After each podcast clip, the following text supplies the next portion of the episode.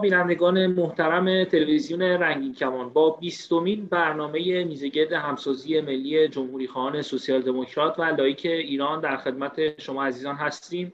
امروز دو مهمان بزرگوار دارم خانم نیگره انصاری و آقای دکتر سیروس میرزایی. موضوعی که امروز قرار راجبش صحبت بکنیم مسئله شکنجه هستش به ویژه شکنجه در جمهوری اسلامی و از دو منظر هم پزشکی و هم حقوقی مسئله رو بررسی می‌کنیم. خب از زمان در واقع به پیروزی انقلاب اسلامی در ایران در طول 42 سال گذشته گزارش های زیادی از شکنجه مخالفین به ویژه مخالفین سیاسی در زندان جمهوری اسلامی منتشر شده. حتی گزارش های از مرگ افراد به زیر شکنجه مثل مهداد سپهری، فرهاد وسوقی، خانم زهرا کاظمی و ستار بهشتی که در واقع وبلاگ نویسی بود که مادرش هم بسیار فعال هستند در ایران و بسیاری از افراد دیگه در زندانهای ایران بر اساس گزارش منابع مستقل حقوق بشری حالا یا شکنجه شدن و یا در زیر شکنجه کشته شدن.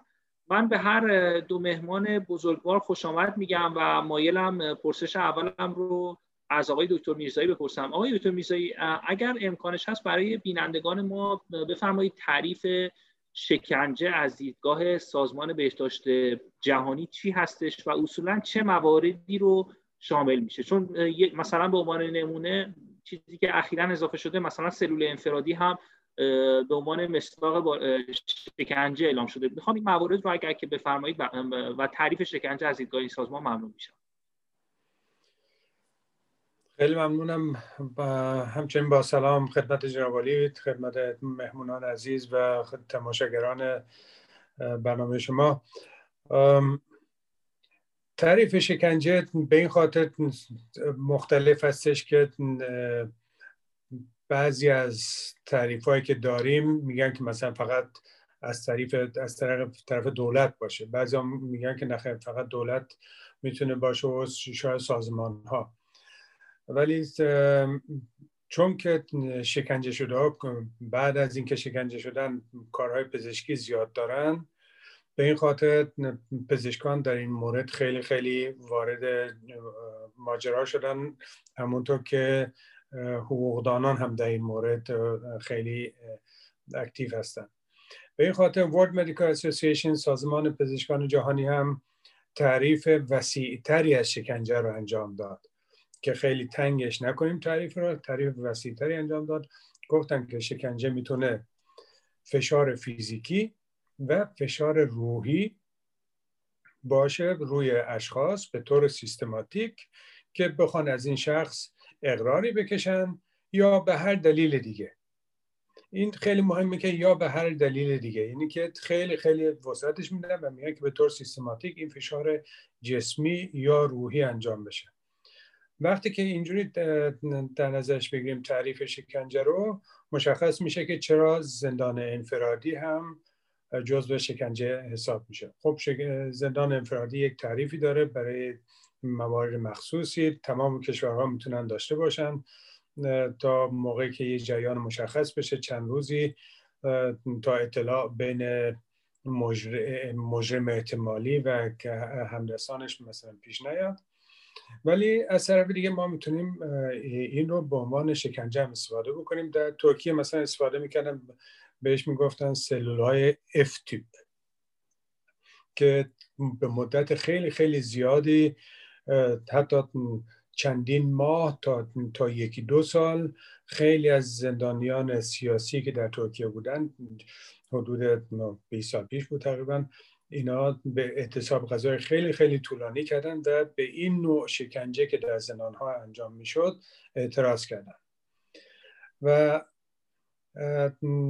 قانون های بین مال زندان ها هم که نگاه می‌کنیم روی این موضوع تکیه کردن. یه قانون بودش که سال 1957 بوده برای رسیدگی به زندانی ها این قانونات در سال 2015 چیز شدن دو مرتبه آپ تو دیت شدن و در اونجا به این موضوع سلول انفرادی هم تکیه شد. مثلا می‌بینیم که در جمهوری اسلامی الان یک مثال خیلی تازه شد براتون بزنم. دکتر احمد رضا جلالی که الان بیشتر از پنج سال در زندان جمهوری اسلامی هستش به عنوان گروگان گرفتنش به حکم اعدام محکومش کردن که می‌خوان با تروریست اسدالله اسدی عوضش کنن که قبول نمی‌کنه. ایشون دو سه بار خواستن اعدام می‌کنن الان هم دفعه آخر حدود طبق اطلاعی که از خانومشون من دارم بیشتر از صد روز هستش که ایشون رو توی سلول انفرادی نگه داشتن و با نور 24 ساعته. یعنی که اجازه خواب بهشون نمیدن. ایشون اجازه هیچ تماسی با بیرون نداره. بهش میگن سنسور سنسور دپریویشن که هیچ اطلاعی از بیرون بهشون نمی‌رسه. این یه نوع شکنجه هستش که بهش میگن شکنجه سفید که که حتما خیلی تماشاگران شما خبر دارن که خانم نرگس محمدی یک کتابی تازه دادن بیرون که تکیهشون روی این شکنجه سفیده. شکنجه حتما نبایستی فیزیکی باشه شکنجه می‌تونه روحی هم باشد که یکی از مواردش همین سلول انفرادی طولانی مدت هستش که خانم نرگس محمدی در این کتاب با مصاحبه با بیشتر از حدود دوازده تا خانم های مختلف که توی زندان بودن این نوع شکنجه رو تعریف کردن. که حتی بعضی هاشون میگن که خیلی خیلی خوشحال می‌شدن که برای بازجویی از سلول ببرنشون بیرون که بتونن با یک, یک نفر دیگر ببینن با یک نفر صحبت بکنن. و چون هدف شکنجه شکستن شکستن شخصی و روحی اون زندانی هستش. شما می‌تونین به هر دو طریق به این کار برسید. البته فرما دیگه شکنجه سفید هم حساب داریم. مثلا صدا توی زندان تو سلول زیاد بیارن. اینا رو مخصوصا آمریکایی‌ها در گوانتانامو خیلی انجام دادن و در گوانتانامو همکاری بود با حتی پزشکان و روانشناسان برای نوعهای مختلف شکنجه که بهش می‌گفتن enhanced interrogation که یعنی که ما بازجویی یکم دقیقتر و با فشارتر انجام بدیم بدونی که ولی بدن اون زندانی رو زخمی کنیم. توی جمهوری اسلامی هم اینا قشنگ یاد می‌گیرن. اینجوری نیستش که بدن بخوام بدون از سر خود یه فشار رو زندانی بیارن. دقیقا یاد می‌گیرن که چطوری شکنجه انجام بدن. جزو این شکنجه هم هستش که فوش دادن حرفای رکیک زدن تهدید کردن تهدید به این که خانوادت رو زیر فشار می‌ذاریم. خانم تو شوهر تو میاریم زندان. یا اینکه صداهایی از اتاقهای بغل میشنوید که صدای شکنجه دیگران هستش. اینا همش نوعهای مختلف شکنجه سفید حساب میشن. درسته. در واقع یه سری از روزنامه نگاران که از ایران موفق شدن خارج بشن گزارش های مختلفی دادن و جزئیات بیشتری رو تایید کردن مثل مثلا مازیار بهاری یا احمد باطبی. مثلا احمد باطبی میگفتش که من رو چندین بار با چشمبند بردن و یه چیزی زیر پام گذاشتن یه تناب دار دور گردنم انداختن و یعنی آماده کشیدن بودن چند بار مرگ رو جلوی چشم من آوردن و این گزارش های مختلفی بودش که اینهایی که تونستن از ایران خارج بشن. حالا ما حتما به مصادیق شکنجه برمیگردیم آقای دکتر میزایی و اینکه چیکار بایستی بکنن شکنجه شدگان که این روند بهبود پیدا بکنن. اما اجازه بدید از خانم انصاری می‌خواستم خوش آمد میگم به ایشون برای حضور در این برنامه و سوالی که می‌خوام بپرسم خانم انصاری گزارش های مختلفی از سازمان های حقوق بشری مبنی بر شکنجه در ایران منتشر میشه. می‌خواستم پیش از اینکه به منظر حقوقی ماجرا بپردازیم یک خلاصه از این گزارش ها و همچنین وضعیت شکنجه توی ایران از 42 سال پیش تا الان برای بینندگان ما ارائه بدید. درود بر شما و میهمان گرامیتون و همچنین بینندگان این برنامه خوب. ارزم به حضورتون که درسته که گزارش های متفاوتی از سازمان های حقوق بشری بین المللی منتشر شده. اما مسئله این هستش که مجازات اعدام بازداشت خودسرانه و حق برخورداری از محاکمه عادلانه اساسا وجود نداشته و شمار بالای موارد اعدام در این در ایران از جمله مجازاتی هستش که حتی جرائمی که شامل اون دستبندی های جدی ترین جرائم میشه که به موجب تعریف کمیته حقوق بشر قتل عمد هست شامل اون هم نمیشه. یعنی اینقدر گسترده است. این اعدام ها اساسا در پی محاکمه های غیر عادلانه صورت می‌گیره. حتی به حیث تاریخ و آماری که من می‌تونم خدمتون ارز بکنم اینطور هست که از ابتدای سال 2000 از ابتدای دسامبر 2020 تا سال ابتدای سال 2021 دست کم 233 تن اعدام شدن که 18 تن در ارتباط با جرائم مواد مخدر هست 11 تن در ارتباط با اتهامات واهی محاربه یا افساد فلعرض بوده که اعدام شدن و نوید افکاری رو هم بعد از شکنجه های بسیار قرون وسطایی و اعتراف های اجباری به قتل رسوندن به رغم اون تلاش هایی که بسیاری از سازمان های بین المللی فعالان حقوق بشر حقوقدانان از جمله خود من بسیار تلاش کردیم که ایشون اعدام نشه. ولی از نابختیاری این اقدام ضد بشری صورت گرفت. مصطفی صالحی که مخفیانه اعدام شد. چون مقامات قضایی در ایران با استفاده از مجازات های سخت از جمله اعدام سعی در سرکوب نارضایتی ها رو در وچه عام دارن در وچه خاص همونطور هم که جناب دکتر میرزایی اشاره فرمودن بیشتر به حیث در واقع ترور شخصیتی از بین بردن هویت فردی اون زندانی هست که از طریق شکنجه های بسیار طاقت فرسا این کار رو انجام میدن.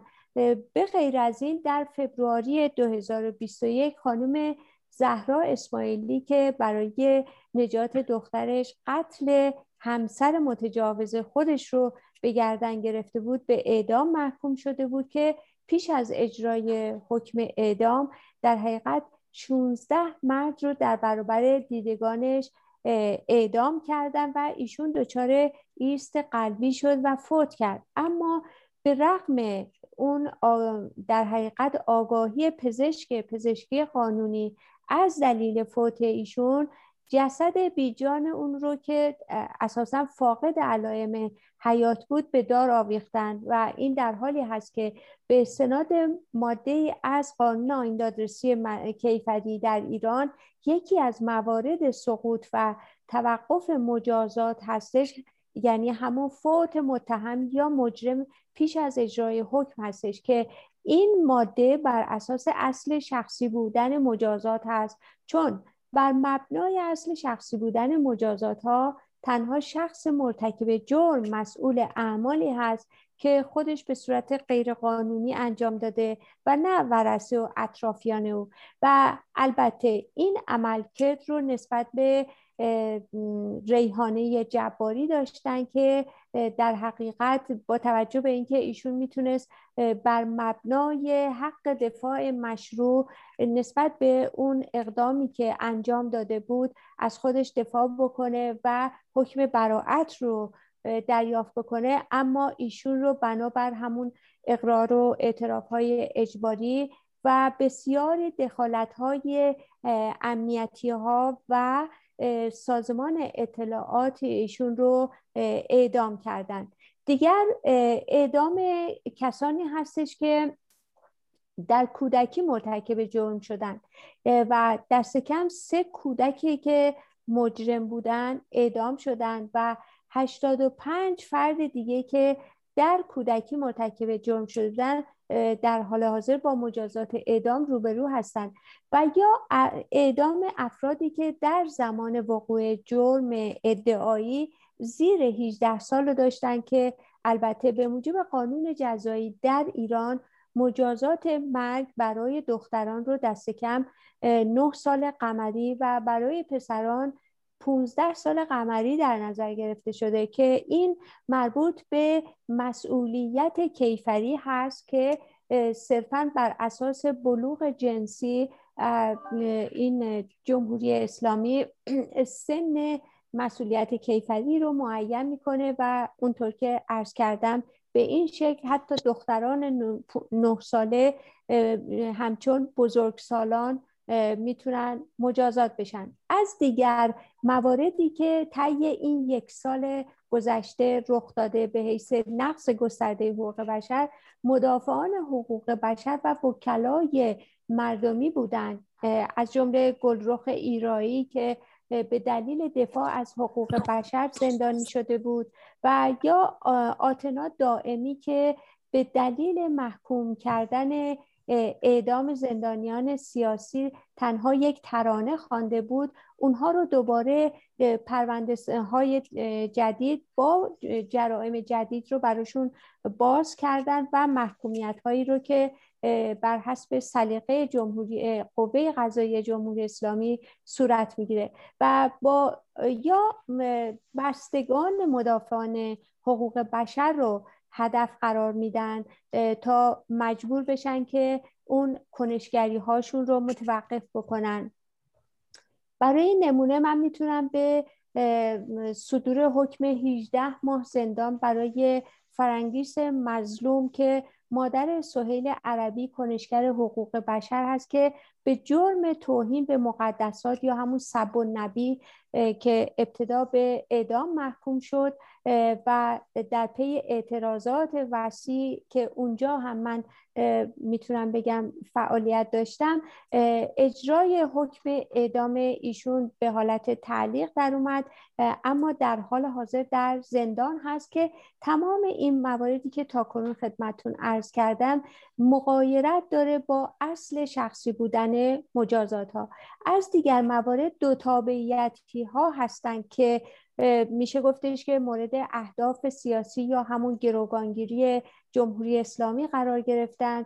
آقای سیامک نمازی دکتر احمد رضا جلالی که ایشون اساسا بر حسب دعوتی که اون دولت جمهوری اسلامی از ایشون کرده بودن به کشور ایران رفتن برای حضور و شرکت در یک کنفرانس و حمایش که از نابختیاری در واقع گروگان جمهوری اسلامی قرار گرفتن که در حقیقت یکی از ترفندهای جمهوری اسلامی در این رابطه در واقع انتقال و تعویز اون تروریست هایی هستش که در کشورهای مختلف در زندان به سر می‌برند و می‌خواهند با چنین اشخاص فرهیخته و دانشمندی اینها رو مبادله بکنن که البته اساس این مبادله زندانیان برمیگرده به اون قوانین و مقابل نامه های متقابلی که بین دولت ها منعقد میشه که استعداد مجرمین و اینها رو بتونن انتقال بدن. و از دیگر مواردی که می‌تونم خدمتون عرض بکنم در واقع خانواده های قربانیان پرواز اوکراین که توسط سپاه پاسداران در یانواری 2020 هدف موشک قرار گرفته و سرنگون شد این خانواده ها رو تهدید به مرگ کردند با توجه به اینکه خانواده ها در حال این تهدیدها رو دریافت می‌کنن که اساسا خواستار اجرای عدالت هستند. یا حق آزادی اجتماعات و تجمع صلح آمیز و آزادی بیان هست که به گستردگی در حقیقت این اقدامات ناروا صورت می‌گیره و در آبان 98 دست کم 304 تن از جمله کودکان زنان در این سرکوب ها کشته شدند و در خصوص احکامی که علیه شرکت کنندگان در اعتراضات 98 صورت گرفت. مقامات جمهوری اسلامی همواره از انتشار تعداد رسمی و واقعی بازداشتی ها سر می‌زنند. حتی یک عضو مجلس شورای اسلامی اعلام کرده که حدود هفت هزار تن در اعتراضات بازداشت شدن من اینجا می‌خوام یه موردی رو یادآوری بکنم که برخی از این افرادی رو که در آبان 98 دستگیر و زندانی کردن بنا به همون اتهامات واهی مجرم شناخته شدن و اعدام شدن. حتی مخفیانه و تنها چند نام از اونها رو افرادی تونستن به بیرون از زندان و خارج از ایران منتشر بکنن که مردم متوجه شدن. در غیر این صورت به استناد یک دستور قضایی در ژانویه 2020 تنها در شهر بهبهان بیش از هزار تن در ارتباط با اعتراضات بازداشت شدن آزار و اذیت قربانیان در حقیقت به این شکل هستش که خانواده هاشون رو مورد آزار و اذیت قرار میدن. از جمله پدر پویا بختیاری منوچهر بختیاری رو که در واقع مدتی نامعلوم مفقود بود و بعد هم در اثر شکنجه و اعتراف های اجباری ایشون رو به هر حال نگه داشته بودن در زندان که این اعتراف های اجباری اگرچه در بخش دیگری خواهم گفت که حتی به موجب قانون اساسی جمهوری اسلامی فاقد اعتبار حقوقی هستش. از دیگر مورد آزادی بیان و دسترسی به اطلاعات که ما می‌دانیم در سال 98 به مدت دو هفته مسدود کردن اینترنت رو و هیچ کس نمی‌تونست در واقع به اون اخبار مستند رو از اون سرکوب هایی که در اعتراض به افزایش قیمت بنزین صورت گرفته بود رو منتشر بکنه که حتی کمیساریای کمیسر عالی حقوق بشر سازمان ملل اعلام کرده بود که وقایع شرماوری از اهانت ها و تهدیدات شخصی علیه گزارشگران ویژه وجود داره که دولت اسلامی در ایران از جمله دولت هایی هستش که قطنامه هایی رو که برای اون قیم مشخصی تعیین می‌کنه رو رد کرده و در نتیجه به گزارشگر ویژه اجازه دیدار از کشورشون رو نمیده. با توجه به اینکه آقای رئیسی رئیس قوه قضاییه اعلام کرده بود که ما زمانی به گزارشگران اجازه می‌دهیم که از زندانهای ما بازدید بکنند مشروط بر اینکه ما هم بتوانیم این عمل متقابل را انجام بدیم. و این در حالی هستش که حتی گزارشگران اجازه ورود به ایران نداشتن که بتوانند نسبت به این سرکوب هایی که توسط مردم در جامعه بزرگ و خیابان ها صورت گرفته یک گزارش تهیه بکنند چگونه است که می‌توانند به زندان ها مراجعه بکنند به حیث نظارت و کنترل؟ و دیگر حقوق کارگران هست که چون نبود انجمنها اتحادیه های سنفی مستقل قابلیت کارگران بر مذاکره برای مذاکره در زمانهای رکود اقتصادی رو محدود می‌کنه و چندین اعتصاب در ماهای اخیر در بخشهای مختلف ایران گزارش شده که هدف سرکوب بیش از حد قرار گرفته بوده و اقلیت ها به همین ترتیب اقلیت های دینی آینی مورد سرکوب و بازداشت های گسترده قرار دارند و در سراوان حتی مردمانی رو که سوختبر بودن در این هفته های اخیر توسط سپاه پاسداران که سوخت رو قاچاق می‌کرده و سوخت بران رو در حقیقت یک مانع برای دریافت سودهای بیشتر می‌دونسته. این افراد سودبر رو توسط همین رگبار گلوله از بین می‌برند. من فکر می‌کنم که این بله.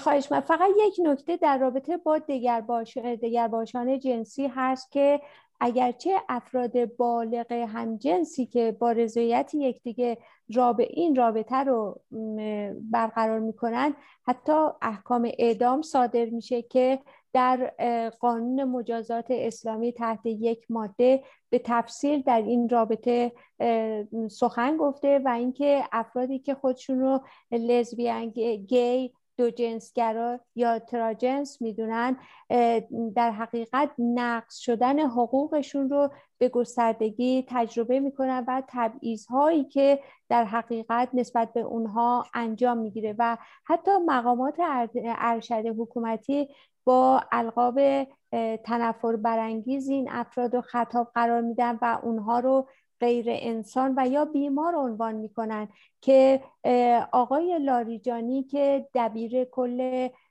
حقوق بشر ایران هست اعلام کرده بود که از یه طرف اعلام کرد اینها بیمارن از طرف دیگر اعلام کرد که اینها باید مورد مجازات قرار بگیرن. یعنی تعارض و دوگانگی در گفتگوها و عملکردشون فراوان وجود داره. متشکرم از این فرصتی که به من دادیم خیلی ممنون خانم انصاری آقای دکتر میرزایی خب توضیحات خانم انصاری رو شهدارش مفصلی که از نقض حقوق و انواع شکنجه که در جمهوری اسلامی وجود داره میشه گفت دایره این شکنجه ها خیلی زیاده و حتی فراتر از زندانیان هست. مثلا به عنوان نمونه یک خانومی که با ماشین رانندگی می‌کنه یک اسمس دریافت می‌کنه که شما حجابتون رعایت نکردید هشدار بهش میدن و یک نوع شکنجه روانی میشه. و این انقدر گسترده هستش که در حال میگم همه رو شامل میشه حتی کسایی که زندانی نیستن. اما من از شما آقای دکتر به عنوان یک پزشک یک سوالی در مورد مسئله شکنجه شدگان و درمان اونها دارم. می‌دونید که مثلا به عنوان نمونه کسانی که بهشون تجاوز جنسی میشه این روند درمانیشون خیلی پیچیده هستش و گاهی بایستی سالها به روانپزشک مراجعه کنن یا روانشناس که در واقع بتونن این این تروما رو بگذرونن. می‌خوام ببینم که این شکنجه شدگان بایستی به چه مراکز درمانی مراجعه کنن و این مراکز درمانی از نظر شما چه خصوصیت هایی بایستی داشته باشه؟ خیلی متشکرم. سوال بسیار بسیار مهمی هستش. همونطور که در اول گفتم خود جنابالی و خانم انصاری هم اشاره کردن هدف شکنجه شکستن هویت اشخاص هستش چه فیزیکی چه روحی. و وقتی که یه نفر تحت شکنجه قرار می‌گیره این یه سری علائم بخصوصی از لحاظ روحی اینها می‌گیرن. که قدیم می‌گفتم مثلا طرف جنگ زده هستش طرف زده به کلهش اینا تا موقعی که ما اطلاعاتی از از, از سربازهای آمریکایی که از ویتنام برگشته بودن که یا اونا اونجا خودشون خودشون شکنجه شده بودن جوانایی بودن که خودشون زندانی شده بودن شکنجه شده بودن یا که اثرات جنگ براشون تاثیر کرده بود. اونجا یه مریضی جدیدی در روانشناسی تشخیص داده شد به اسم پست تراماتیک استرس دیزوردر که شما به یک ترامای خیلی خیلی شدید مواجه شدین و هیچ کنترل خودتون روی این موضوع نمی‌تونستین داشته باشین. این می‌تونه یک دفعه باشه می‌تونه به مرور باشه که در زندان اتفاق میفته و این باعث میشه که شخص یه سری علائم روحی برای ماها و سالها داشته باشه. از یک طرف عدم اعتماد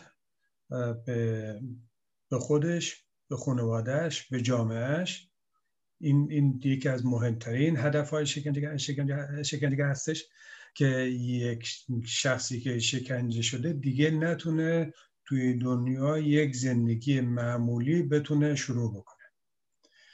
یعنی که اولین چیزی که مهمه اینه که اعتمادش از دست میده. بعد از لحاظ فکری فراموشکاری می‌گیرن بدخوابی می‌گیرن. خوابهای کابوس می‌بینن. یک علامتی ببینن توی خیابون یا توی خونه که اینا رو یادشون بندازه به اون صحنه که داشتن شکنجه می شدن اینا دو مرتبه برمیگردن به همون حالتی که زیر شکنجه بودن. زربان قلب می‌گیرن عرق می‌کنن احساس ترس خیلی شدید دارن. احساس به خصوصی که همونطور که گفتین مورد مورد شکنجه جسمی جنسی واقع شدن بهشون تجاوز شده و باید اینم بگیم که در زندان های جمهوری اسلامی نه تنها به زنان تجاوز جنسی میشه حتی به مردان تجاوز جنسی میشه. و میگن یا زهرا چون فکر می‌کنن که این کار رو باید بکنن و تجاوز رو انجام میدن. حتی با اشیاء تجاوز جنسی انجام میدن. و این اشخاص احساس خجالت در, در, در خودشون ایجاد خجالت خیلی زیاد و همونجوری گفتم با سمتوم دیگه اینا رو باعث خیلی سیستماتیک درمون کرد. به این خاطر ما مراکز درمانی برای کسانی که شکنجه شدن یا ای که از جنگ صدمه روحی خوردن داریم در کشورهای مختلف اروپا. ما هم در وین خودمون 25 سال پیش یه همچین انجمنی تأسیس کردیم به اسم انجمن حمایت که الان حدود 50 تا سخن درمان توش کار می‌کنن. حدود سی الا چهل تا مترجم هستن که کسانی که اونجا میان از کشورهای مختلف دنیا میان. شکنجه باید بگیم که در چند تا کشور دنیا شکنجه انجام میشه. متاسفانه آماری که ما از سازمان حقوق بشر داریم در بیشتر از 120 130 کشور دنیا شکنجه انجام میشه. در یک سری خیلی بیشتر مثل ایران در یک سری کمتر. ولی ایران جزو کشورهایی هستش که درست مثل کرونا مثل اپیدمی توی زندانهای ایران وجود داره. و این درمون ها به این صورت هستش که سخن درمانی انجام میشه. در کشورهای اروپایی خب چون که اشخاص از کشورهای دیگه میان مسلسین درمان انجام میشه که شما یه سخن درمان دارین یه خود کسی که شکنجه شده و مترجم. و مترجم ها هم باید تعلیم دیده باشن برای این کار. و سخن درمانهاش بایستی تعلیم دیده باشن در تراما.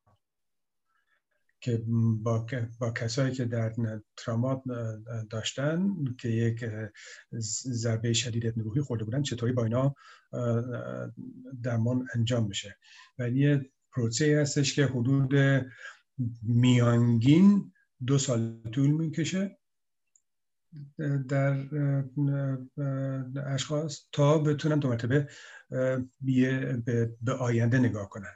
به گذشته دیگه نگاه نکنن. گذشته رو بذارن تو کوله پشتیشون و به آینده نگاه کنن. خیلی مورد هستش که بعد از حتی ده سال دو مرتبه اینا برمیگردن به حالت اول.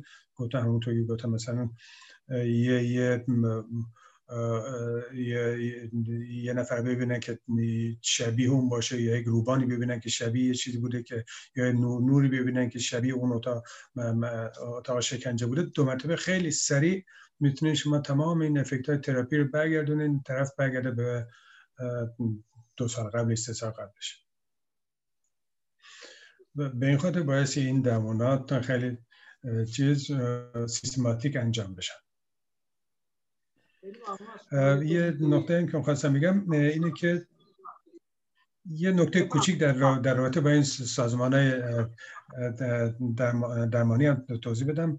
همونجوری که گفتم تو کشورهای مختلف هستن تو کشورهای بزرگ اروپایی. مثلا تو اتریش حداقل ما سه تا چهار تا داریم که یکی از بزرگتریناش همین انجمن حمایت در وین هستش. و این سازمان ها ما با هم همونجور که شکنجه‌گرا با هم دیگه همکاری می‌کنن و رد و بدل اطلاعات می‌کنن. کسانی که هم تراپی انجام میدن ما هم رد و بدل تراپی اطلاعات می‌کنیم که چطوری چه متدهای بهتر می‌تونه سریعتر جوابگو باشه. و این سازمان ها با همدیگه توی یک networking ی با همدیگه کار می‌کنن که مرکز این networking در کوپنهاگن در دانمارک هستش. که ما مثلا در انجمن حمایت سالی هزار نفر درمون می‌کنیم اونجا در دانمارک حدود سال پنج نفر درمان می‌کنن. و جالبیش اینه که یک سازمانی هم از ایران خودش رو توی این networking وارد کرد گفت ما داریم به کسایی که شکنجه مورد مورد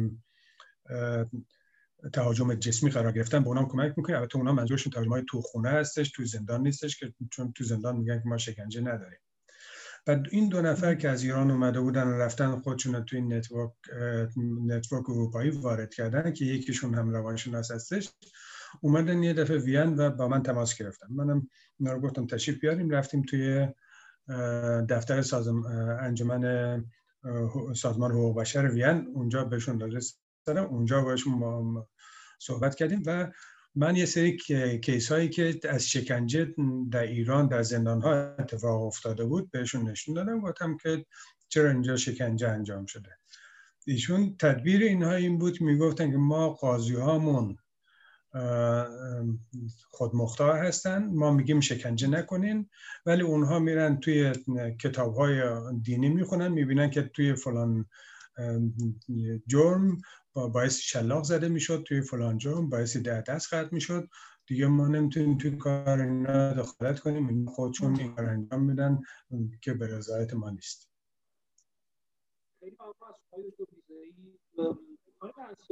از نظر حقوقی چطور میشه شکنجه هایی که جمهوری اسلامی مرتکب میشه رو توی دادگاه های بین المللی چون تو ایران که خب سیستم قضایی اجازه همچین چیزی رو به قربانیان نمیده. دادگاه بین المللی چطور میشه در واقع مورد پیگرد قرار داد؟ و همینطور اگر توی ایران کسی مورد شکنجه قرار بگیره شما به عنوان یک حقوقدان چه توصیه‌ای به این فرد می‌کنید که به این افراد می‌کنید که بتونن در واقع به عنوان یک سند ثبت شده در دادگاه های بین در واقع در جستجوی عدالت باشن؟ پرسش بسیار خوبی هست اما اجازه بفرمایید قبل از اینکه پاسخ بدم دو مورد رو جناب آقای میرزایی مطرح کردن. یکی اینکه این آقای روانشناس اعلام کرده که ما میگیم که شکنجه نکنن و ولی قضات این اختیارات رو دارن. اساسا این گونه نیستش. ببینید بر مبنای علم قاضی اینها این کار رو انجام میدن اما پیش از اون اصل 38 قانون اساسی جمهوری اسلامی هست که ظاهرا در رابطه با ممنوعیت شکنجه است. اما با توجه به اینکه این قانون این اصل قانون اساسی به صورت عام در حقیقت این اصل رو مورد بررسی قرار میده و اساسا هیچ اشاره به مصادیق مختلف شکنجه نمی‌کنه و پیش از اون تعریف مبسوط و مشخص و بدون اجمالی از شکنجه رو در این اصل نمیاره. بنابراین با توجه به اینکه قانون اساسی جمهوری اسلامی توسط فقها و مراجع فقهی رسد میشه و نه حقوقدانان و با توجه به اینکه حتی در رابطه با شکنجه در مجلس ششم یک لایحه‌ای تحت عنوان ممنوعیت شکنجه به صحن علنی مجلس, مجلس ارائه شد.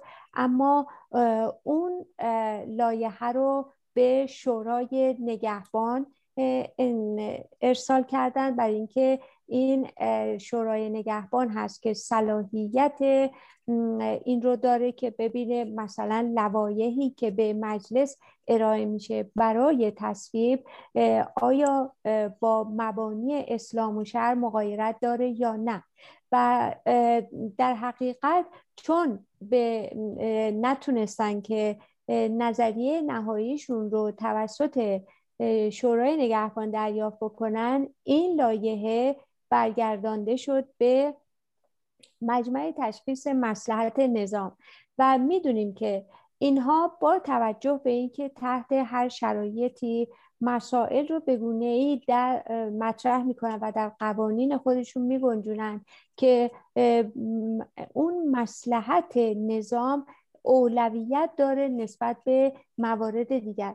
بنابراین تمام این موارد شکنجه هایی که صورت می‌گیره تمام سیستماتیک هست سازماندهی شده هست و با توجه به اینکه در قانون مجازات اسلامی هم اساسا اینها اعلام می‌کنن که شکنجه نیست تعذیر در, در حقیقت فقه امامیه از شکن فراز شکنجه استفاده نمی‌کنه از فراز تعذیر استفاده می‌کنه که می‌گویند این تعذیر مقایر با مبانی شرع و اسلام نیست. حالا برمیگردم به پاسخ شما. ببینید امکان طرح موضوع در مجامع بین المللی برای صدور بیانیه محکومیت قوه قضاییه در ایران وجود داره. به استناد ماده یک منشور سازمان ملل متحد وظیفه شورای امنیت سازمان حفظ صلح و امنیت بین المللی هست و باید در اجرای این وظیفه بر پایه اون اهداف و اصول ملل متحد عمل بکنه. همچنین شورا به موجب اون اجلاس جهانی سران کشورها که در سال 2005 صورت گرفت می‌تونه افراد متهم به نقض قوانین بشر دوستانه و حقوق بشر بین المللی و به ویژه به اتهام ارتکاب جنایت علیه بشریت رو در دادگاه های کیفری در دادگاه کیفری بین المللی محاکمه و تحت پیگرد قرار بده. و بیشتر از این می‌تونم بگویم که این شورا می‌تونه اتباع کشورهایی رو که به عضویت دیوان بین المللی کیفری در نیومده اند رو برای بازجویی و محاکمه استعلام بکنه که حضور داشته باشند چون که صلاحیت این شورا در مقام قانونگذار بین المللی هستش و دارای زمانت اجراست. یعنی حکم صادر می‌کنه و نه صرفا محکومیت. چون تفاوت اساسی بین سازمان ملل متحد دیگر سازمان های بین المللی با شورای امنیت سازمان ملل در این هست که این شورا می تواند توصیه به دیوان بین المللی دادگستری بکنه که اون پرونده رو مورد رسیدگی قرار داده حکم صادر بکنه که برای کشورها لازم الاجرا هست. اما سازمان ملل متحد و دیگر سازمان های بین المللی می‌دونیم که تا کنون که میشه گفتش که بیش از چهار دهه از استقرار جمهوری اسلامی میگذره. بیش از 700 بیانیه مبنی بر یا قطنامه مبنی بر محکومیت جمهوری اسلامی صادر کردند و نه بیشتر. دلیلش هم این هست که برخی از این کنوانسیون ها رو جمهوری اسلامی با حق شرط تحفظ قبول کرده و اون به این معنا هستش که عدم ایفای تعهد خودش رو نسبت به اون برخی از مواد و مندرجات این کنوانسیون ها رو که می‌داند با مبانی شرع و اسلام مقایرت داره خودش رو موظف و متعهد به اجرای این اصول و مواد در قوانین داخلی خودش نمی‌دونه. برای نمونه یکی همین کنوانسیون منع شکنجه هست که تا کنون به این کنوانسیون نپیوسته. دوم کنوانسیون یا همون بارن کنونشون یا کنوانسیون حقوق کودک هست که اونجا با توجه به مسئله تعریف کودک تا پیش از 18 سال که قانونی باشه افراد کودک محسوب میشن. اما در فقه امامی همونطور هم که پیش از این خدمتون عرض کردم سن 9 سال و 15 سال رو برای دختران و پسران پذیرفته. به همین جهت و بسیاری موارد دیگر اساسا این کنوانسیون ها رو به حیث ظاهری پذیرفته. اما درش زمانت اجرایی رو برای خودش نگذاشته. غیر از این هم بخوایم این موضوع رو مطرح بکنیم. این شورا در واقع میشه گفتش که اقدام به ورود به پرونده نقض حقوق بشر در ایران رو که طی بیش از چهار دهه صورت گرفته من عرض کردم که قطنامه صادر کرده و می‌تواند به این شورا این پرونده رو می شود به شورا ارجاع داد و در حقیقت شورا می‌تونه عاملی بازدارنده و به ویژه برای اجرای عدالت از ادامه کشدار مردمان جامعه ایران توسط حکومت سرکوبگر و جنایتکار اسلامی ممانعت به عمل بیاره. و به غیر از این در حقیقت من می‌تونم به عنوان مشخص اینکه شما فرمودین چه توصیه هایی میشه کرد ببینید من یک نمونه بارز که یکی از موکلین من هست رو اعلام می‌کنم البته با اجازه خود ایشون. آقای افشین سهرابزاده که در سن 16 سالگی در سال 88 در تظاهرات حضور داشتن و اون زمان دستگیر شدن. و بعد به جرم محاربه و مفسد فل ارز حکم علیه ایشون صادر شد. در زندانهای رجایی شهر، اوین، بندرعباس، میناب، سنندج اینها دوران طولانی هشت ساله رو در این زندانها گذروندن که انواع اقسام شکنجه های فیزیکی روانی شکنجه سفید از جمله همون سلول انفرادی برای طولانی مدت اینها همه انجام گرفت و ایشون البته با توجه به اینکه از راه های مختلف به سازمان های حقوق بشری مراجعه کرده بودن اون نزدیکانشون تنها این سازمان ها نام ایشون رو به عنوان فردی که این رخداد ضد بشری براش انجام گرفته رو اعلام کردم و حتی در گوگل هم اسنادی از شکنجه ایشون موجود هست. اما خودشون بنا به مسائل دیگر تونستن از زندان رهایی پیدا بکنن و در حال حاضر هم تحت پیگرد و تهدیدهای جانی مالی و خانوادگی توسط وزارت اطلاعات جمهوری اسلامی و سپاه قرار دارن که در بدترین شرایط ایشون زندگی می‌کنه و اسنادی که موجود هست همچنین تاریخ ها تاریخ دستگیری زندانی شدن در زندان های متفاوت همه اینها موجود هست. برای اینکه چنین افرادی می توانند با تنظیم یک شکوایی علیه جمهوری اسلامی نسبت به تمامیتش و سازمان های زندان در ایران و قوه قضایی شکوایی تنظیم کنند با توجه به اون اسناد و مدارک مستندی که وجود داره به دفتر سازمان ملل در تهران بدن اونهایی که در ایران هستن و خارج از کشور هم می توانند ولی من فکر می کنم یک وکیل یک حقوقدان. اگر که این اقدامات حقوقی رو برای این کسانی که قربانیان شکنجه و اینها بودن در ایران انجام بده بسیار می‌تواند موثرتر واقع بشه.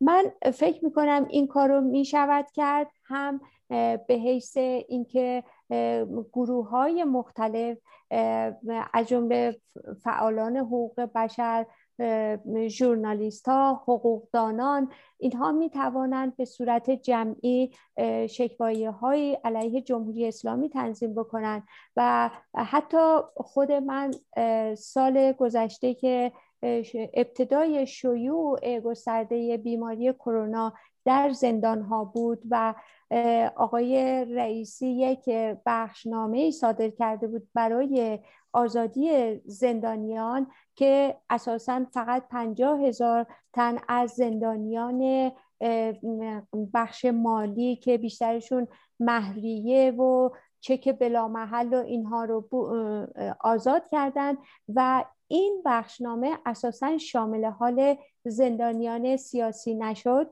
یک شکوایه تنظیم کردیم به اتفاق همکاران و به سازمان ملل متحد و همچنین شورای عالی شورای امنیت سازمان ملل فرستادیم و همچنین نهادهای دیگر بین المللی نسبت به در حقیقت استرداد و مرجوع کردن اون پرونده نقض حقوق بشر در ایران به این نهادهای بین المللی برای رسیدگی و صدور حکم علیه جمهوری اسلامی.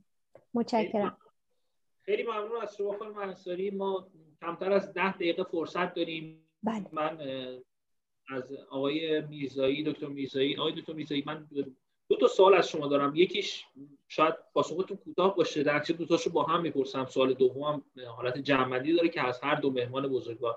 سوال اول من اینه که من چون از خانم انصاری هم پرسیدم که کسانی که شکنجه میشن چه توصیه های حقوقی دارید به این افراد که بتونن پیگیری کنن و در جستجوی عدالت باشن؟ از شما همین سوال رو از نظر پزشکی پرسم. کسانی که شکنجه شدن رو چه توصیه هایی بهشون دارید؟ مخصوصا اگر امکان این رو دارن که به خارج از کشور بیان یا خارج از کشور هستن یا می‌تونن ارتباط داشته باشن. این سال اول و سوال دوم این که به نظرتون جمهوری اسلامی با این در واقع بی هایی که به منابع حقوق بشری می‌کنه با همین مثلا توی جریان کرونا بسیاری از زندانیان در واقع تلاش کردن که حقوقدان ها از جمله خانم انصاری که به مرخصی بیان ولی قبول نکردش و با این نقض گسترده آیا و با این همه اعمال شکنجه فکر می‌کنید اینها در واقع می‌تونن بقای خودشون رو با این شکنجه ها تضمین بکنن؟ یعنی شما به عنوان یک کنشگر حقوق بشر فکر می‌کنید روش جمهوری اسلامی یک روش عاقلانه و خردمندانه هست؟ برای بقای خودش. این دو سوال اگر پاسخ بدید ممنون میشه ممنونم. هر دو تا سوال بسیار مهمی هستن. در مورد سوال اول که قسمت حقوقیش و خانم دکتر انصاری خیلی مفصل و بسیار توضیح دادن. قبل از اینکه ولی ما به قسمت حقوقیش برسیم بخوام یه شکایت بدیم از دید یه نفر که شکنجه شده این ما باید مدرک جمع کنیم. شما یادتون باشه آقای احمد نژاد تو مصاحبهاش گفت آقای ظریف تو مصاحبهاش میگه اینا همه چیز رو انکار می‌کنن. نه اعدام وجود داره نه شکنجه وجود داره و همونجوری که خانم دکتر انصاری گفتن گزارشگر ویژه شکنجه رو ایران جزو تنها کشورهایی هستش که نمی‌ذاره توی زنداناشو نگاه بکنن. کشور حتی کشورهای اروپایی مکانیزم دارن که میان می‌ذارن زنداناشو نگاه بشه ببینن که بدرفتاری شده یا نه. کسی که کسانی که در ایران شکنجه میشن و بایستی ما چیکار بکنیم؟ از یک طرف درمان لازم دارن ولی از طرف دیگه ما لازم داریم که اینا مستند بشن. مستند شدن شروع میشه با عکس گرفتن. زخمایی که گرفته در بدن ممکن ایجاد بشه. حالا به جز حالا شکنجه سفید بذاریم کنار. در زخمایی که در بدن در اثر شکنجه فیزیکی انجام میشه اینا باعث سریع عکس گرفت. حتی شما در ایران هم که هستید اگه در زندان هستید اگه یه روز بعد از زندان اومده بیرون اینا رو عکس بگیرین یک جایی ذخیره کنین که بهش همیشه دسترسی داشته باشین اینا هم میشه به عنوان سند ازش استفاده کرد. چون زخمایی که در, در شکنجه انجام میشه باید پروتکل داریم به اسم استانبول پروتکل که در سال 1999 این این درست شد. از چندین کشور مختلف جمع شدن تو استانبول. منم از با اون همکاران خیلی همکاری نزدیک داشتم که این پروتکل به انجام رسید. اونجا توضیح داده میشه که چطوری ما مستندسازی کنیم از لحاظ پزشکی. یک یک کسی که شکنجه شده و بعدش هم لحاظ حقوقی چطوری این سالها باید انجام بشه. چون صحبت کردن و آزمایش کردن کسی که مورد شکنجه واقع شده این باعث یه نفر یاد گرفته باشه. هم پزشکش باید یاد گرفته باشه هم هم هم حقوقدانش باید یاد گرفته باشه. که این پای اساسیش این پروتکل استانبول هستش که بایستی این سنت هایی که برای علائمی که از شکنجه هستش اینا رو چیکار کرد؟ مستند کرد. از یک طرف علائم پزشکیش که از عکس گرفتن از پوست شروع میشه از موقعی زخم تازه هستش. ولی خب زخم پوستی می‌دونیم که بعد از چند هفته از بین میره و در زندان ها مخصوصا در هفته های اول شکنجه انجام میشه که در هفته های آخر یا سال های آخر دیگه این زخم خوب شده باشن. ولی ما روش هایی رو تو انجام دادیم در, در پزشکی در رادیولوژی در پزشکی هستی که در خیلی موارد می‌تونیم اسایر علائم شکنجه رو حتی در طولان مدت ثابت کنیم. یعنی کسی که مورد شکنجه واقع شده بایستی بره توی یک مگ... ایک اومدن مثلا اروپا باید برن توی یکی از این مراکزی که کسایی که شکنجه شدن در اونجا مورد درمان هستن که اونجا یک مستندسازی در درجه اول انجام بشه. هم پزشکیش هم روحیش. از آزمایش های روانی خیلی خیلی خوبی هم داریم که اینها یک پروتکل مشخص دارن که میشه علائمی پیدا کرد که این علائم روحی که این شخص داره مربوط به شکنجه می‌تونه باشه یا نمی‌تونه باشه. اینا همه اینا رو میشه هم روحی هم فیزیکی مستندسازی کرد و اینا رو در دادگاه استفاده کرد. متاسفانه ما هنوز یک جای مرکزی لازم داریم که این های پزشکی و روان پزشکی کسایی که در ایران شکنجه شدن اونجا متراکم جمع بشن که بعد حقوقدانان بتونن با های زیاد علیه جمهوری اسلامی شکایت قویتری انجام بدن. این این قسمت مسئله که کسانی که شکنجه شدن چیکار باید بکنن؟ یعنی که حتما نگاه بکنن که مستندسازی از آثار شکنجه اونها از همون روز اولی که میان بیرون از زندان انجام بدن. سال دومتون در رابطه با خود جمهوری اسلامی که آیا با این روش ها می شود یه جمهوری اسلامی رو برپا نگه داشت یا نه. خب جواب کوتاه اینه که مسلما نه. صد درصد نه. چون فقط باید به تاریخ نگاه بکنیم ببینیم که رژیم هایی که به این گستاخی و با این به, این همه جنایت کردن کدومی کهشون سالیان سال موندن. نه. اینا همشون رفتنی هستن. و چون که خودشون می‌دونن رفتنی هستن و خودشون ترس از رفتنشون دارن می‌خوان ترس تو جامعه بندازن که با انداختن ترس تو جامعه اعتماد مردم به همدیگر رو کم بکنن که اپوزیسیون به صورت نتونه انجام بشه. ترس ایجاد بشه که کسی علیه رژیم بخواد کار بکنه که به این, با این طریق خودشون روی آب نگه دارن. ولی اینا کسانی که الان تو جمهوری اسلامی در صد حکومت هستن اینا مثل یک رویبار جوب آبی که یکم متلاقی شده. آتاشقالا کف کف رود رودخونه به عنوان حکومت اومده بالای رود ولی این یک زمان آروم خواهد شد و اینا دو مرتبه رسوب خواهند کرد. اینا مطمئن باشن مطمئن باشن که با این روش ها نمی‌تونن خودشون رو سالیان سال نگه دارن. و به این خاطر خیلی خیلی مهمه که ما این مدارک رو جمع کنیم. چون که وقتی که رژیم عوض شد که عوض خواهد شد اونجا ما کمیسیون های حقیقت لازم خواهیم داشت که علیه تک تک کسانی که تو این موارد شکنجه و اعدام همکاری داشتن چه اون کسی که حکمشو داده چه اون کسی که دربون اون زندان بوده و هیچ نگفته چه اون پزشکی که تو اون زندان بوده هیچ نگفته و چه اون کسی که شکنجه رو انجام داده. علیه تک تک اینها با شکایت باید انجام بشه و خوبه که ما مدارک جمع کنیم که برای اون روز اینا پاسخگو باشن. یک دادگاه نورنبرگ خیلی بزرگتر در ایران تشکیل خواهد شد که اینا پاسخگو باشن و طبق جرمشون به زندان حالا من فکر می‌کنم که در واقع بر اساس قوانین حقوقی در واقع مجازات های کیفری و به اصطلاح شامل مشمول زمان نمیشه و کسی که در واقع جرمی رو توی این زمین ها انجام داده باشه حتی ممکنه سالهای بعد هم همونطور که آقای نوری رو توی بله. در واقع سوئد گرفتن و, و به خاطر جنایت هایی که در سال 67 شده شما هم در این زمینه اگر که بفهم جنبندی خودتون رو ما با این توضیح که ما دو دقیقه وقت داریم در کمتر از دو دقیقه اگر جنبندی خودتون رو مطرح بفرمایید خیلی ممنون میشم. خواهش می‌کنم. ارزم به حضورتون که شکنجه ها در زندان های جمهوری اسلامی تنها محدود به تخلف یک معمور خودسر نیست و به طور مداوم و سازمان یافته اعمال میشه. و حتی برخلاف ادعای صادق لاریجانی دلایل و نشانه های بسیاری وجود داره که بر سیستماتیک بودن و نهادینه بودن شکنجه در جمهوری اسلامی دلالت می‌کنه.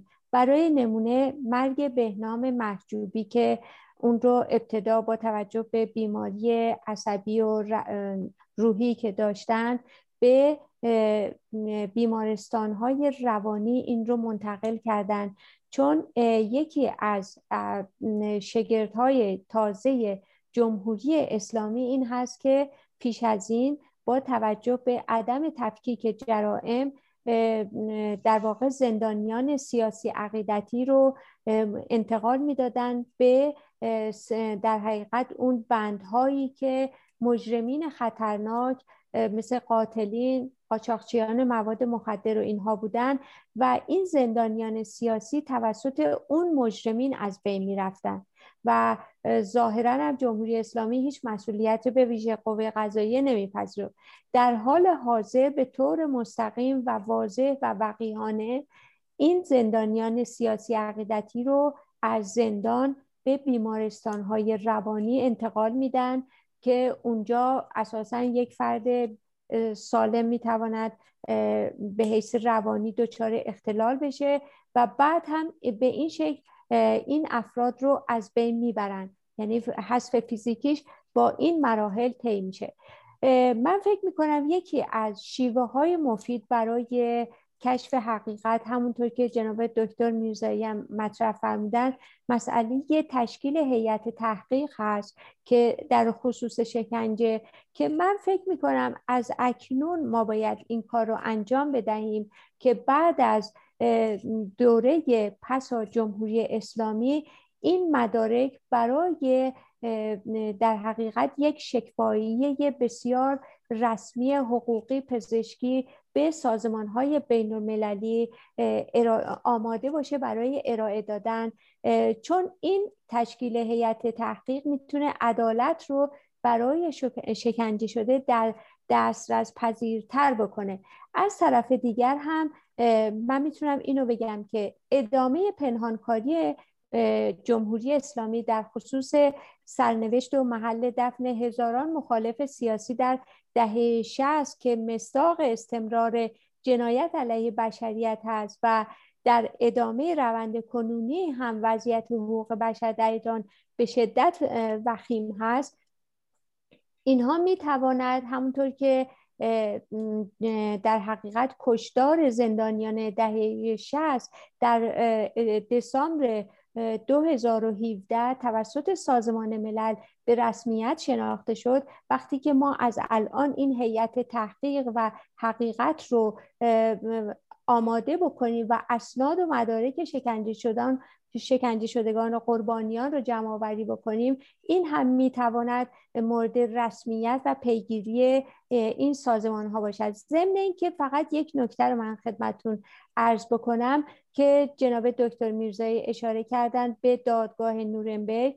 ببینید در دادگاه نورنبرگ که محاکمه این جنایتکاران صورت گرفت در اون جلسه دادگاه در حقیقت معمور بودن و معذور بودن از اعتبار حقوقی ساقط شد. بنابراین معمور زندان آبدارچی زندان و هر یک از اونهایی که در این پروسه شکنجه و اعدام افراد دست داشتن همه اینها مسئول هستند و باید پاسخگوی جامعه ایران و جامعه جهانی باشند متشکرم از این وقتی که به من دادیم خیلی ممنون از شما خانم انصاری. خیلی ممنون از آقای دکتر میزایی و هر دو مهمان بزرگواری که دعوت من رو برای این برنامه پذیرفتن. با سپاس از شما بینندگان محترم تلویزیون رنگین کمان که در این برنامه همراه ما بودید. تا یک برنامه دیگر جاوید ایران زمین زنده باد آزادی. Thank you.